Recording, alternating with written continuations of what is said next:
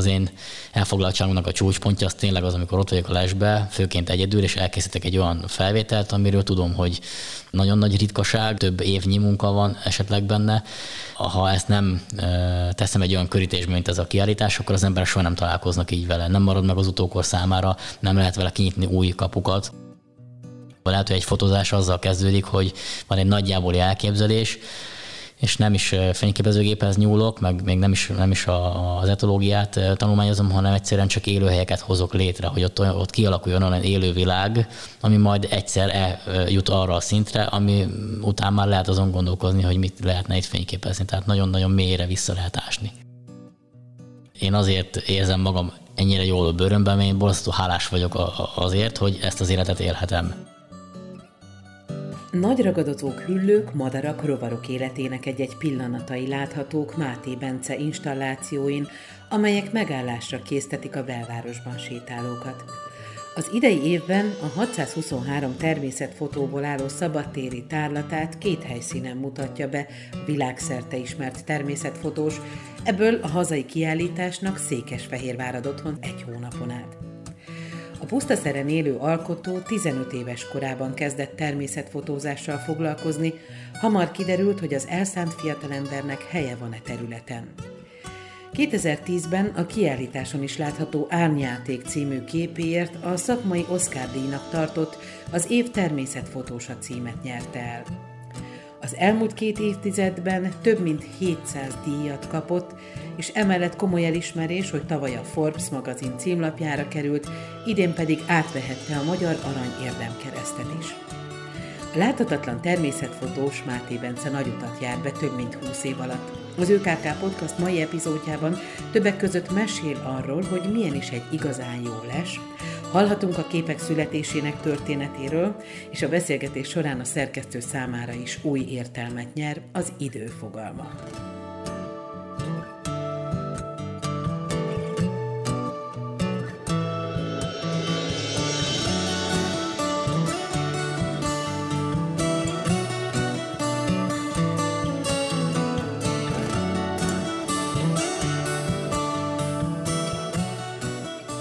Máté Bence munkáját és nevét világszerte ismerik, és az idei évben Székesfehérvár és Strasbourg az a két város, ahol a kiállítását láthatjuk. Hamarosan meg is nyílik ez a tárlat, amikor mi beszélgetünk, akkor Bencét éppen arra sikerült találnunk egy rövid időt, hogy a munkálatok közben az ÖKK Podcast stúdiójában köszönthessem, és beszélgethessünk a múltról, a jelenről, és egy kicsit azért a jövő terveiről is. Nagyon szépen köszönöm, hogy elfogadtad a meghívást. Szeretettel köszöntök mindenkit, köszönöm a meghívást én is. 623 fotót láthatnak látogatók Székesfehérvár belvárosában, a Városház téren. Nagyon különleges kiállítás ez, hiszen látványos, sok képet bemutató kiállításról van szó. Ez hogy született meg? Talán beszélgessünk először erről. Hát én alapvetően természetfotós vagyok, de én mindig is innovatív irányokban gondolkodtam, és a, ami motivációt tudok magamnak kreálni, az az, hogy ha valamivel elkezdek foglalkozni, akkor abban keresek új utakat. És 20 éve fotóztam már akkor, amikor ezt az óriási anyagot csokorba kellett fogni, és valami olyan módon bemutatni, aminél nem csak a fotók érdekesek, hanem maga az installáció is. És erre is legalább akkor a hangsúlyt fektettünk, mint a képek elkészítésére, tehát több mint két év volt az az idő, amíg kísérleteztünk, tesztparavánokat készítettünk, kitettük Szegeden az elsőt, megnézni, hogy milyenek a reakciók, akkor meg több alternatív volt, színekkel játszottunk, akkor ki kell találni azt, hogy hogyan lesz vandábiztos bár ezt a szót nem szeretem használni, hogy mindent össze lehet törni. Tehát nem, nem kihívás az, hogy valaki tönkre tegye, ezt meg lehet csinálni, kihívás inkább az, hogy a, általánosan hajnal háromkor mondjuk egy ilyen buli után hazafelé siető közönség, aki, aki éppen elfelejtette, hogy milyen nációhoz is tartozik, akkor, akkor ugye okoz károkat néha, még akár tudatán kívül is. Erre Pestre volt azért egy pár példa, de aki ezt a kiáltást fogja látni, az, az azzal fog szembesülni, remélhetőleg legalábbis a mai napon még ez igaz, hogy egy millió ember tapiszta eddig végig, nagyon soknak a kezébe ott volt a sluszkulcs, gyerekek nyilván fagyival, rágód, nem győzzük felszedni alóla, de amikor le van takarítva hetente egyszer, úgy néz ki, mint a új lenne. Tehát most én másfél éve nem láttam már ezt az anyagot, el volt éve egy, egy csarnokba. A Covid miatt gondolom itt is volt ez a kis vírus, amit bennünket se engedett érvényesülni minden irányba, és ez azért a tavalyi torni az teljesen megsemmisült, idén meg el se kezdtük, tesz Székesfehérve az egyetlen hazai város, akivel együttműködve ezt az anyagot be tudjuk mutatni. Szóval szinte nem látszik rajta, hogy ennyi ember keresztül ment megnézte, úgyhogy nagyon-nagyon jól sikerült ezt az installációt megalkotni, most már ezt lehet mondani ennyi idő, meg ennyi látogató után. Nagyon sok ismerős képpel is találkoznak szerintem az ide látogatók. Többek között láthatjuk ugye az árnyátékot, amivel 2010-ben a természetfotósok Oscar díjának tartott az év természetfotós a címet is elnyerted, de más képek is vannak. Mi, mi volt a szempont a fotók válogatásában? Tehát nagyon egyszerű a szempont, mert a legjobb képeket szerettem volna bemutatni, de az embernek a, a szem az mindig keres valami koncepciót, és nehéz a kettő között úgy lavírozni, hogy legyen koncepció, de a másod-harmad vonalbeli képek ne kerüljenek ki. Óriási feladat volt egy több százezeres anyagból úgy szűrögetni, hogy, hogy ne nagyon legyenek benne gyenge felvételek, mert hát a jó és a rossz fotós között, bár rossz fotós nem létezik, mondjuk a jó és a gyenge fotós között az a különbség, hogy a jó fotós az jól tud válogatni. Tehát ő is azt még több rossz képet csinál, mint a, mint a gyenge fotós, eh, de, de azokat nem mutogatja. Úgyhogy eh, az archiválás egy fontos dolog, és amikor eh, egy, egy fotóról már nem csak én gondolom, hogy jó, hanem ezt mások is visszaigazolták a közönségben, sikereket ér el, pályázatokon sikereket ér el, és az idő megmutatja, hogy az tényleg, hogyha zenész lennék, akkor mondjuk az egy sláger lenne, akkor amellé kell összeválogatni az albumba olyan csokrot, hogy, hogy azok ne gyengítsék a slágert. És ezt mi olyan módon oldottuk meg, hogy azok a képek, amik legnagyobb eredményt értek el, azokat óriási méretbe, majdnem háromszor másfél méteres méretbe mutatjuk be az U alakú paravánoknak a külső oldalán, majd a belső oldalán vannak azok a felvételek, amik hasonlóak, abból a témából származnak, de talán nem annyira jók, viszont mivel ezek egymás mellett vannak bemutatva, és vagy témába, vagy színügyileg, vagy ország, vagy kontinens tekintetében lehet őket csoportosítani, az ember a fejében nagyon jól el tudja tenni, hogy na most ez a tematika, van hozzáírva egy, egy, egy történet, a kívül a nagy fotók alatt, ez hat nyelven olvasható, majd hogyha bemegy az ember ebbe az új alakú paravánba, akkor ott meg lát 10-30 olyan ö, válogatást, ami ahhoz kapcsolódik, és mindegyik alatt van egy egymondatos történet. 21 éve indult bent pusztaszerről. Egy hihetetlen nagy ívet járt be a pályád eddig.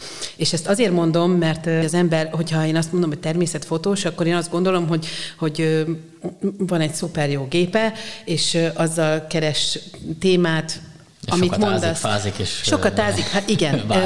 és aztán, ahogy bele tekintettem a, a munkádba, hogy azért ez a természetfotós dolog, amit te csinálsz, az tulajdonképpen felér egy Hát egy díszlettervező, egy díszletépítő munkás, egy rendező munkája, egy világosító, tehát tulajdonképpen szint...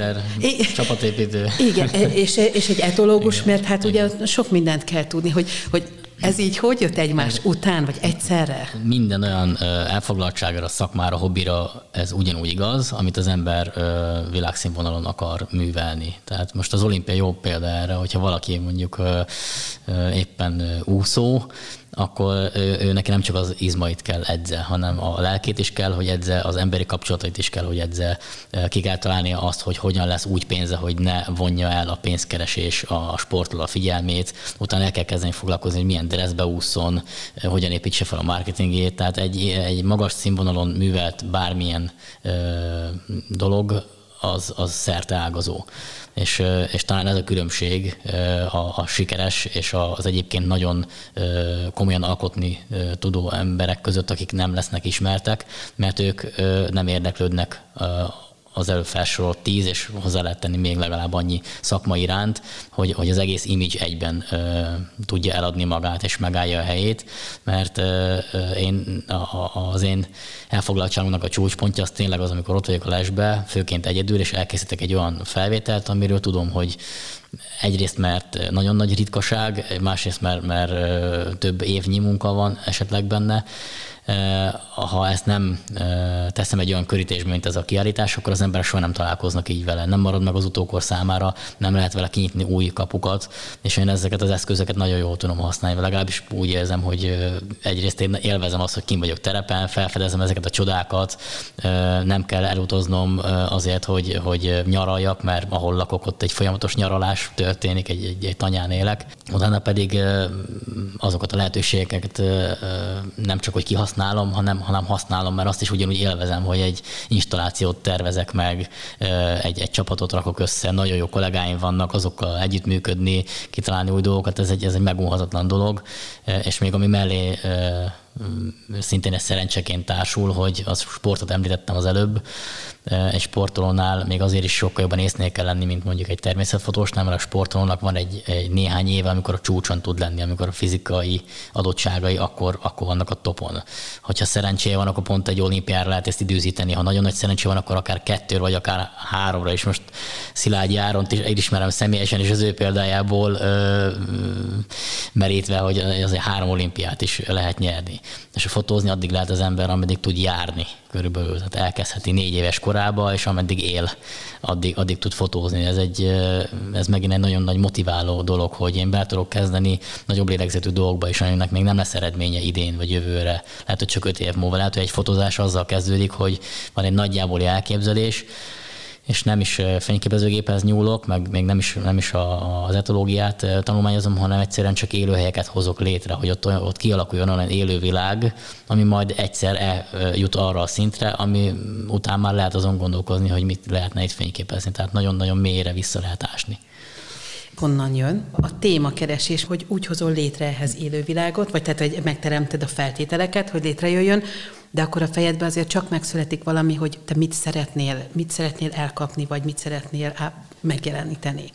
Hogy honnan jön, azt azért nehéz nekem megfogalmazni, mert számomra ez ösztönös. Tehát nekem olyan belülről, mint hogyha ez minden embernél meg lenne ez az adottság, hiszen elég csak nyitott szemmel járni, a megfelelő kérdéseket feltenni, megkeresni hozzá a megfelelő válaszokat, és, és ez egy nagyon egyszerű dolog. Tehát nekem van egy alapmotivációm, és egy, egy néhány évvel kezdtem ezt megfogalmazni, de talán ez minden embernél más. Én, én azért érzem magam ennyire jól bőrömben, én borzasztó hálás vagyok azért, hogy ezt az életet élhetem.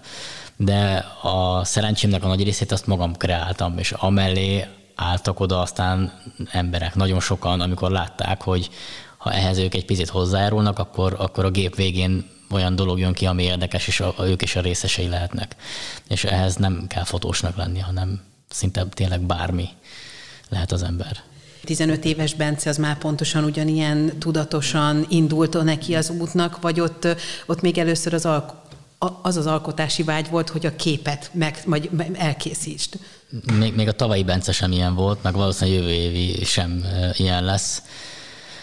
Én a, a, az út elején nagyon sok lépcsőt nem ismerek még, nagyon sok ösvényt nem, nem tudok előre megfogalmazni. Azt tudom, hogy akkor vagyok motivált, hogyha látom a lehetőségét annak, hogyha ebből kijöhet valami világklasszis dolog. Hogy miért ez motivál? Hát azért ez motivál, mert eddig ezt csináltam tizen pár évig, és minden kapcsolatomat, minden szabadidőmet, az életemnek a, a, a nagy részét az annak köszönhetem, hogy, hogy ezt, a, ezt a vonalat viszem, és, és ezután érdeklődök. Tehát akkor valószínűleg ezután is ezt szeretném csinálni, és hogyha már nem fotózhatok valami oknál fogva, akkor, akkor nem tudom, hogy csinálok egy asztalos üzemet, vagy valami olyan dolgot, amik, amikor szabad szemmel látható eredménye van annak a munkának, amit belefektetek én, én azt szeretem, amikor ez, ez megfogható, és megízlelhető, meg, megnézhető, vagy használható valamire. Az is egy nagyon jó érzés, amikor az ember megfogalmaz egy célt, arra nincsenek eszközök, és gyárt valamit, amivel azt a célt el tudja érni. Tehát ebbe kiteljesedni, ez, ez, egy, ez egy hihetetlen dolog. Egy olyan eszköz jön a végén létre, ami minden igényt kielégít, vagy ha nem, akkor a következő, vagy az az utáni. Én így vagyok a lesépítésekkel, hogy egy les az, az soha nincs kész ott, ott azzal vagy, vagy nyerek vele valamit, vagy tanulok. A, nyerni azt tudom vele, hogy elkészülnek belőle képek, tanulni pedig azt, hogy majd a következő az hogyan, hogyan lehet jobb, és akkor elbontam, és, és annak tapasztalataiból csinálok egy másikat, mert hiába van több mint száz les mögöttem több kontinensen, előfordul az, hogy nagy magabiztossággal nekiállok egy, egy, egy ilyen lesnek. Most a lest úgy kell elképzelni, nagyon nem akarok vele elkalandozni, hogy azt a célt szolgálja, hogy kényelmesen ülve, nagyon hosszú időt eltöltve egy cégbe az ember arra tudjon összpontosítani, hogy a legjobb képek elkészülhessenek. Itt azért a És nagyon hosszú időn alatt mit értesz? Két-három órát, két-három napot, akár heteket is? Hát most nézzünk egy konkrét példát, mi számít hosszúnak. Egyrészt azt szeretném eloszlatni az elején benned, hogy a várakozás az nem egyenlő a buszról való várakozással. Tehát a buszról való várakozás közben nem történik semmi, illetve ha ügyes vagy, akkor közben menedzsered a Facebook profilodat, és nem tudom, elintézed az e-mailjeidet, vagy éppen felhívod a szeretteidet, és ö, tartalmasan kommunikálsz, bár mostanában nem ez a jellemző, hanem ez a várakozás, ez, ez egy aktív várakozás, ott mindig történik valami. Ott egyrészt a processzor az agyamba az 80%-on működik, és, és kitalálok ö, új lépéseket, másrészt meg ö, mindig készülnek képek, csak azok még nem a világ vonalában tartozó képek, hanem dokumentarista ábrázolás, megismerek egy fajt, de ez egy aktív nap, tehát sokkal jobban elfáradok mondjuk egy aktív fotós nap alatt, mint például itt a téren, a tűzőnapon hajnal háromtól építve a kiáltást este kilencig. Hát az, az, egy, az egy szellemi nyugodtság és nagyobb fizikai leheterhelés, de amikor az a kettő együtt jön, hogy szellemi és fizikai egyben, az, az nagyon ki tudja zsigerelni az embert. Szóval a konkrét példára visszatérve fotóztam 24 napon keresztül, megszakítás nélkül napi 17 órát. Tehát a kettő közötti idő az arra volt jó, hogy kijöjjek, hazamenjek, megfürödjek, elkészítsek kaját, kiértékeljem a képeket, mert az egy fontos dolog, hogy megnézem ne csak a fényképezőgépen, hanem a számítógépen is, hogy mit műveltem, az, az alapján tudjam, hogy hogyan készüljek a következő napra, és utána újra vissza. Tehát az egy, az egy folyamatos igénybevétel, és ilyenkor azt tudni kell, hogy a telefont azt teljesen félre kell tenni. Tehát az a napi szintű intézés, ami általában van, az egy ilyen olimpiára való készülés alatt nem, nem, nem működik, mert ez, ez tényleg fizikailag és szellemileg is nagyon igénybe veszi az embert. És akkor ezt szorozzuk fel, hogy 24x17 óra, ez, ez megszakítás nélkül, ez már tényleg egy ilyen, egy ilyen nagyon durva eresztés. Ezeknél voltak már sokkal hosszabb fotós projektjeim is, és ezeket azért tudom művelni, mert olyan körülményeket alakítunk ki a csapatommal, ahol ezek a lehetőségekhez képest kényelmesek hát mint egy lesről az az embernek a fogalma, hogy ott hideg van, vagy meleg van, és befúj a szél, és nem lehet mozogni, ez mind nem igaz. Ez egy kényelmes szoba, ahol van hűtés, fűtés, nagy ablak, amin ki lehet nézni, és, és ezáltal nem okoz szenvedést. Kitartásra szükség van, de megállóképességre, de, de nem szenvedés az egész.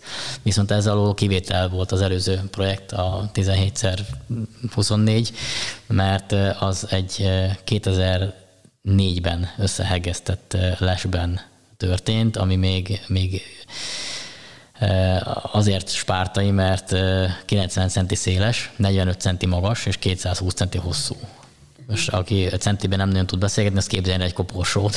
Tehát ami az ember úgy befekszik, és könyökölni már nem tud benne, mert akkor két szélét eléri. Ennek megfelelően, hogyha megfordulni szeretne, azt is, azt is elég nehéz. Elég vékony vagyok, de úgy nekem is úgy mocorognom kell benne.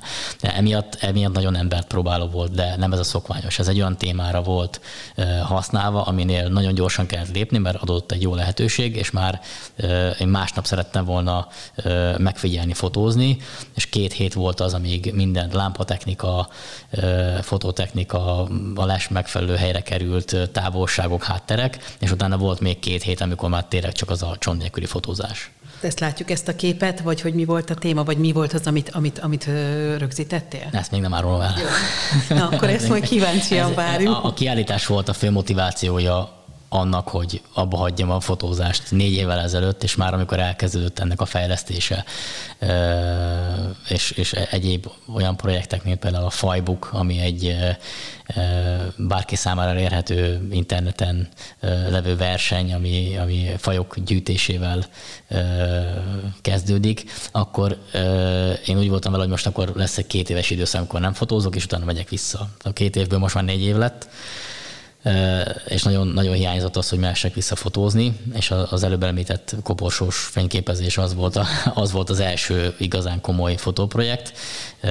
Most egy picit átállás van, van egy kicsit kiállítás, építés, meg már, már fotóprojekteknek a tervezése, de jövőre sokkal nagyobb szerepet fog már kapni a fotózás, mint ahogy régebben is volt. Amikor ezt a kiállítást elindítottátok, létrehoztátok, hogy ez egy országjáró turné, illetve hát világjáró turné is lesz, gondolom, vagy hát igen. Ez jó hangzik, nem, hogy Székesfehérvár és Strasbourg. Igen, szerintem nagyon jó. Mi nagyon büszkék. Hát itt voltak a leglelkesebbek, tehát hogy, hogy Székesfehérvár mellett is ö, ö, említsek egy pár szót. Ö, az első turné az olyan volt, hogy ott abszolút nekem kellett kikaparni a gesztenyét, és nagyon kemény munkával tudtam magam mellé állítani eh, egy-egy önkormányzatot, de ez tényleg, tehát ez, ez szinte mond úgy, mint ahogy a fotózásnál ez a hajnaltól éjszakáig, tehát nagyon rámenősen, eh, nagyon, eh, nagyon utána járva, hátszél nélkül ez egyszer másképp nem megy, tehát akkor energiát kell belefektetni, hogy, hogy kilenc helyszínen be tudjuk mutatni ezt 2009-ben, hogy 19-ben, hogy ez elképesztő volt. Székesfehérvár meg, meg jött, hogy ő szeretne ebben részt venni. Ugye én tettem már ajánlatot korábban Székesfehérvárnak, ő, ő bennük tudatosult, hogy van egy ilyen rendezvény, de most, amikor Covid utáni időszak van, és mindenki kicsit óvatos, Székesfehérvár jött, hogy akkor ebből partner lenne, és, és így sokkal hatékonyabban tudunk előre haladni, mert tehát nekem nem kell elmagyarázni, hogy ez miért lesz nagyon érdekes és nagyon jó, hanem ők már ezt látták valahol.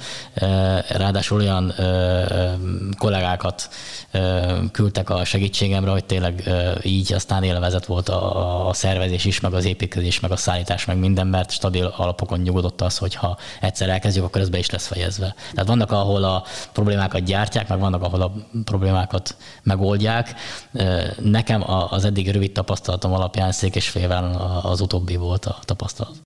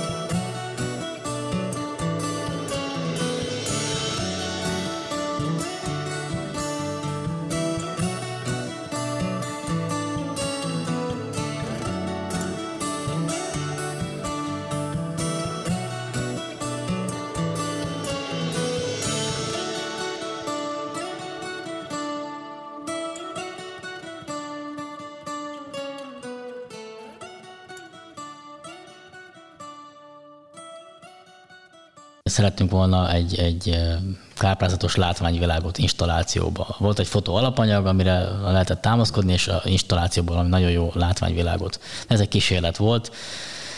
Szerintem pozitívan sült el, mert azt láttuk, hogy ezekkel a szépségekkel az utca emberét meg lehet szólítani, nem csak úgy, hogy megy egy irányba keresztül a főtéren, és keresztül megy rajta, hanem megáll, megnézi, belemegy, visszahívja az ismerőseit, olvasnak, tehát 2021-ben, hogy valaki olvasson egy főtéren, ez ez, ez még számomra még mai napig is egy science fiction, hogy ezt, ezt hogyan lehetett elérni, és innen lehet aztán tovább gondolkozni, mert a Magyarországon a természetvédelem az nagyon rossz helyzetben van. Nagyon kevés mentővet kap, nagyon kicsi figyelmet fordítanak rá, viszont az igény az meg óriási rá, mert most kezd kialakulni bennünk egy olyan bűntudat, hogy itt vagyunk egy hát egy, egy, egy óriási albérletbe, és használunk nagyon sok mindent büntetlenül ingyet, például a jó levegőt, a vizet, a, a földet, amit, amit lehet, hogy valaki valahova valamikor megfizet, de a nagy része azért még mindig, mindig ingyen jön ezeknek a természeti kincseknek, és én sem fizetek azért, hogy kimehetek az erdőbe, és, és ezeket a képeket elkészíthessem. Tehát én, én azt látom, hogy a, a jobb érzésű emberekben kezdődik kialakulni egy ilyen bűntudat, hogy hogyan tudná ezt ő csökkenteni, és akkor a már hallott témákról esik szó, hogy hogyan lehet a szép lábnyomot kisebbre venni, hogyan lehet szelektíven hulladék gyűjteni, de én nem akarom ennyire kimérni, hogy kinek mi a feladata. Én egy érdeklődést szeretnék felkelteni, aminek az első téglája az, hogy nézzük meg, hogy ezek a csodák itt vannak körülöttünk, ugyanis a kiáltásnak majdnem 50% a az Magyarországon készült. Tehát 56 országba jártam eddig, mégis a 56 országból egy ország az, ami a fotó, ezenek a fotónak a 45%-át adja. És hogyha az embereknek ez tetszik, és elolvassák, ami esetleg alatta van, és felkelti az érdeklődéseket, akkor utána tudjuk felkelteni a vágyat, hogy na akkor mit tehetsz te már mától azért, hogy, hogy abba az irányba menjen az életet, hogy, hogy ne annak a táplálékrendszernek legyél a, a, a vak része, aki csodódik az árral, és akkor várja, hogy majd fölülről mindent megoldanak. Mert hogyha te keresed ezt az utat, akkor, akkor van rá lehetőség. Ezt már most itt a stúdióban el tudjuk kezdeni, hogy, hogy hogyan lehet olyan irányba elmozduljunk, hogy ezt a terhelést, amit a létünkkel okozunk, ezt, ezt csökkentsük. És hogyha hogyha én ilyen hatásokat tudok elérni, akkor, akkor ez egy nagyon jó irány volt, mert számomra fontos az, hogy mit hagyok majd magam után.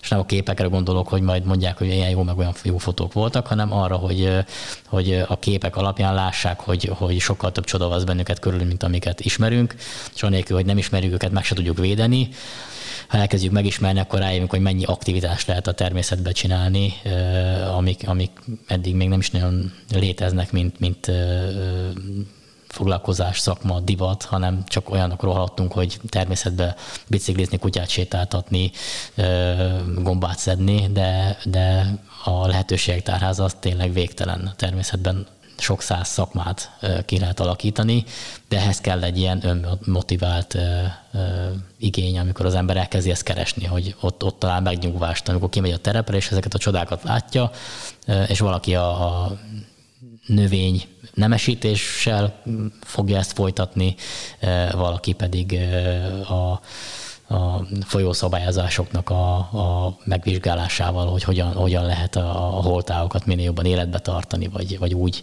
gazdálkodni a terepen, mezőgazdaság, vadgazdálkodás, hogy, hogy az ne csak az ember számára legyen jó, hanem a bennünket körülvevő élővilágnak is. Akkor néztem a képeket, és ugye a kócsagokat láttam, és nekem rögtön eszembe jutott Sóstó, ugye a Sóstói természetvédelmi területen. Úgy jártál már fotós, tehát természetfotósként? Jártam, Csete Gáborról ott, ott ismerkedtem meg, aki a Sóstót viszi, és ötletgazdája ennek a, a sztorinak. Én a következő évben, éveimben nagyon jelentős időt fogok eltölteni olyan leselyeknek a megtervezésével és kialakításával, ami nagy közönség számára elérhető. Ez nem sokára látható formában is testet fog ölteni. Hortobányon lesz az első ilyen épület, és a, a sóstó az most jelen pillanatban is benne van a top 5-be, ahol ilyen helyszínt lehetne csinálni, mert olyan adottsága van, hogy megvan az élővilág, és közel van egy nagyvároshoz. Ez nagyon-nagyon kevés helyen adott, úgyhogy ezt a, a lehetőséget remélem, hogy ki fogják használni, és ezen a ebből az ötletből táplálkozva aztán később lesz itt egy olyan bemutató egység is, ahol olyan módon lehet az állatokat megfigyelni, mint ahogy én fotózom. Tehát nálam, ami, amit le tudtam küzdeni, az a távolság, ami a félénk állatok és köztem van. Azért nem élményszerű egy, egy kívülállónak kimenni a, a sóstóra, mert hiába fog a szeme érzékelni 40 madárfajt, ő ebből nem fog látni csak hármat, és annak abból csak egynek fogja tudni találni a nevét. Míg egy kiállításon közel tud menni, megnézi éppen a, a hímet nászruhába viselkedés közben. És a következő érdekes kihívás az az lenne, hogy na akkor ugyanezeket, de élőben megmutatni. Ráadásul, hogyha ezt lehet az embernek a lakóhelyén, és meg tudjuk nekik mutatni, hogy Székesfehérvár gyakorlatilag városon belül milyen élőlények vannak, és már nem kell távcsövet használni, mert ott lesz kettő méter előtte a gólya töcs mondjuk, vagy egy barna réti héja, akkor, akkor az, az megint egy nagyon jó irány, és onnan újabb kapukat lehet majd kinyitni. Mennyi idő volt, és mi mindent kellett ahhoz tudnod, hogy, hogy, hogy erre rájöjj, hogy mi az a távolság például, ami, amiben építkezhetsz, akár egy lest. Azonnal, létez. mert amikor én elkezdtem, akkor az akkori fototechnikák, főleg ami számomra elérhető volt, az alkalmatlan volt, még a dokumentálásra is a családi fényképezőgép, ami volt egy 50 mm-es alapobjektív, ez most már sokaknak nem sok mindent mond, mert telefonnál ez nagyon van kiírva, hogy hány milliméter és milyen beállítások, akkor szerettem volna lefotózni egy, egy madarat, és még én sem találtam meg, hogy melyik pixel lehet az a madár, ami, ami terepen meg élmény volt, mert ott ugye mozgásban volt, a hangját hallottam, az illatokat éreztem, ezt fotó nem sikerült átadni. És utána vásároltam egy teleobjektívet, aminek volt hatszoros nagyítása, az még mindig nagyon kevés volt, viszont ha ezt kombináltam lesek építésével, elrejtőztem, és nem én mentem az állatokhoz, hanem ők jöttek hozzám, plusz a teleobjektív, na akkor már legalább felismerték a szüleim is, hogy milyen madarakat fotóztam, és, és hát azóta is ezt a vonalat képviselem. Ugyanígy működik les, teleobjektív, és így ilyen módon méterek. De ezek a méterek nem csak arra alkalmasak, hogy jó fotók készülhessenek, hanem arra is alkalmasak, hogy az ember olyan módon csöppenjen be ebbe az édenkertbe, amire másképp nincsen lehetőség mert csak pusztán azért az ember közel legyen egy vadállathoz, biztos nem épített volna ilyen leseket, és ült volna több százezer órát, hogy minden tapasztalatot megszerezzen, hanem ment volt az állatkertbe, vagy egy, vagy egy, egy állatmenhelyre ahol ezek az élményekkel találkozik. Csak hogy ott a különbség az az, hogy ezek az állatok nem természetesen viselkednek, mert az emberhez szoktatott állatok, a, a tusnádfürdői medvék a városban, a, a, a gólyák, amik az emberhez szocializáltak, ez már nem a valóságot mutatja be, hanem generációkon át kialakult természetellenes viselkedés mutatnak be. És a természetes viselkedés megfigyeléséhez meg nincs lehetőség, mert sok évszázadon keresztül igen, jól megtanítottuk az állatokat, hogy féljenek tőlünk. És hogyha ezt szeretnénk áthidalni, akkor túl kell járni az eszükön, mert a, a megszelidítésük, tehát ha most beszüntetnénk a, a, a vadászatot minden módon, és az embertől elkezdhetne nem félni az állat, akkor is sok száz generáció kellene ahhoz, hogy olyan legyen, mint ember által nem látogatott területeken, tehát hogy leülhessél mondjuk egy, egy nagy kócsag mellé, mert nem tudja, hogy tőled félned kell.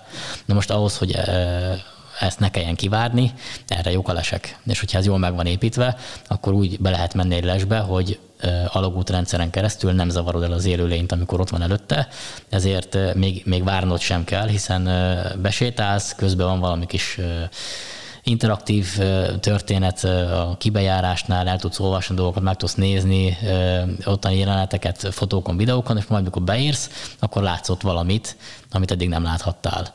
És amiben még más, mint az állatkert, azon túl, hogy mi vagyunk bezárva és az állatok szabadon, hogy itt mindig más állat van. A, a lesek előtt meg, meg működik a szerencsefaktor. Mivel jól vannak telepítve, folyamatosan csalogatjuk őket jó fészkelőhelyek létrehozásával, élelemmel, fészekanyaggal, egyéb trükkökkel, eddig minden nap, minden más, minden időjárási körülmények között mindig más lehet látni. Tehát van valami alap, amire lehet támaszkodni, hogy néhány madár mindig ott van, de igazán nagy dömping az, az akkor van, hogyha hozod magaddal a szerencsédet. Visszatérve még Székesfehérvárra, hiszen itt a kiállítás egy hónapon keresztül így látható. Beszélgetés műsorban nem tudunk mindenre kitérni, vagy nem is lehet az idő véges, de azért aki azt szeretné, hogy élménybeszámolót hallhasson, vagy a technikáról hallhasson, annak lesz ideje, meg lehetősége itt is Székesfehérváron találkozni Igen, vele. nagy szeretettel tartok itt is egy előadást az Arév csarnokba, akkor igazán jó egy fotó, amikor az ember óvatatlanul is ezt látja, tetszik neki vizuálisan, tehát el tudná képzelni valamilyen felületen nehogy Isten a szobája falán, és utána felkelti az érdeklődést, hogy vajon hogy készülhetett.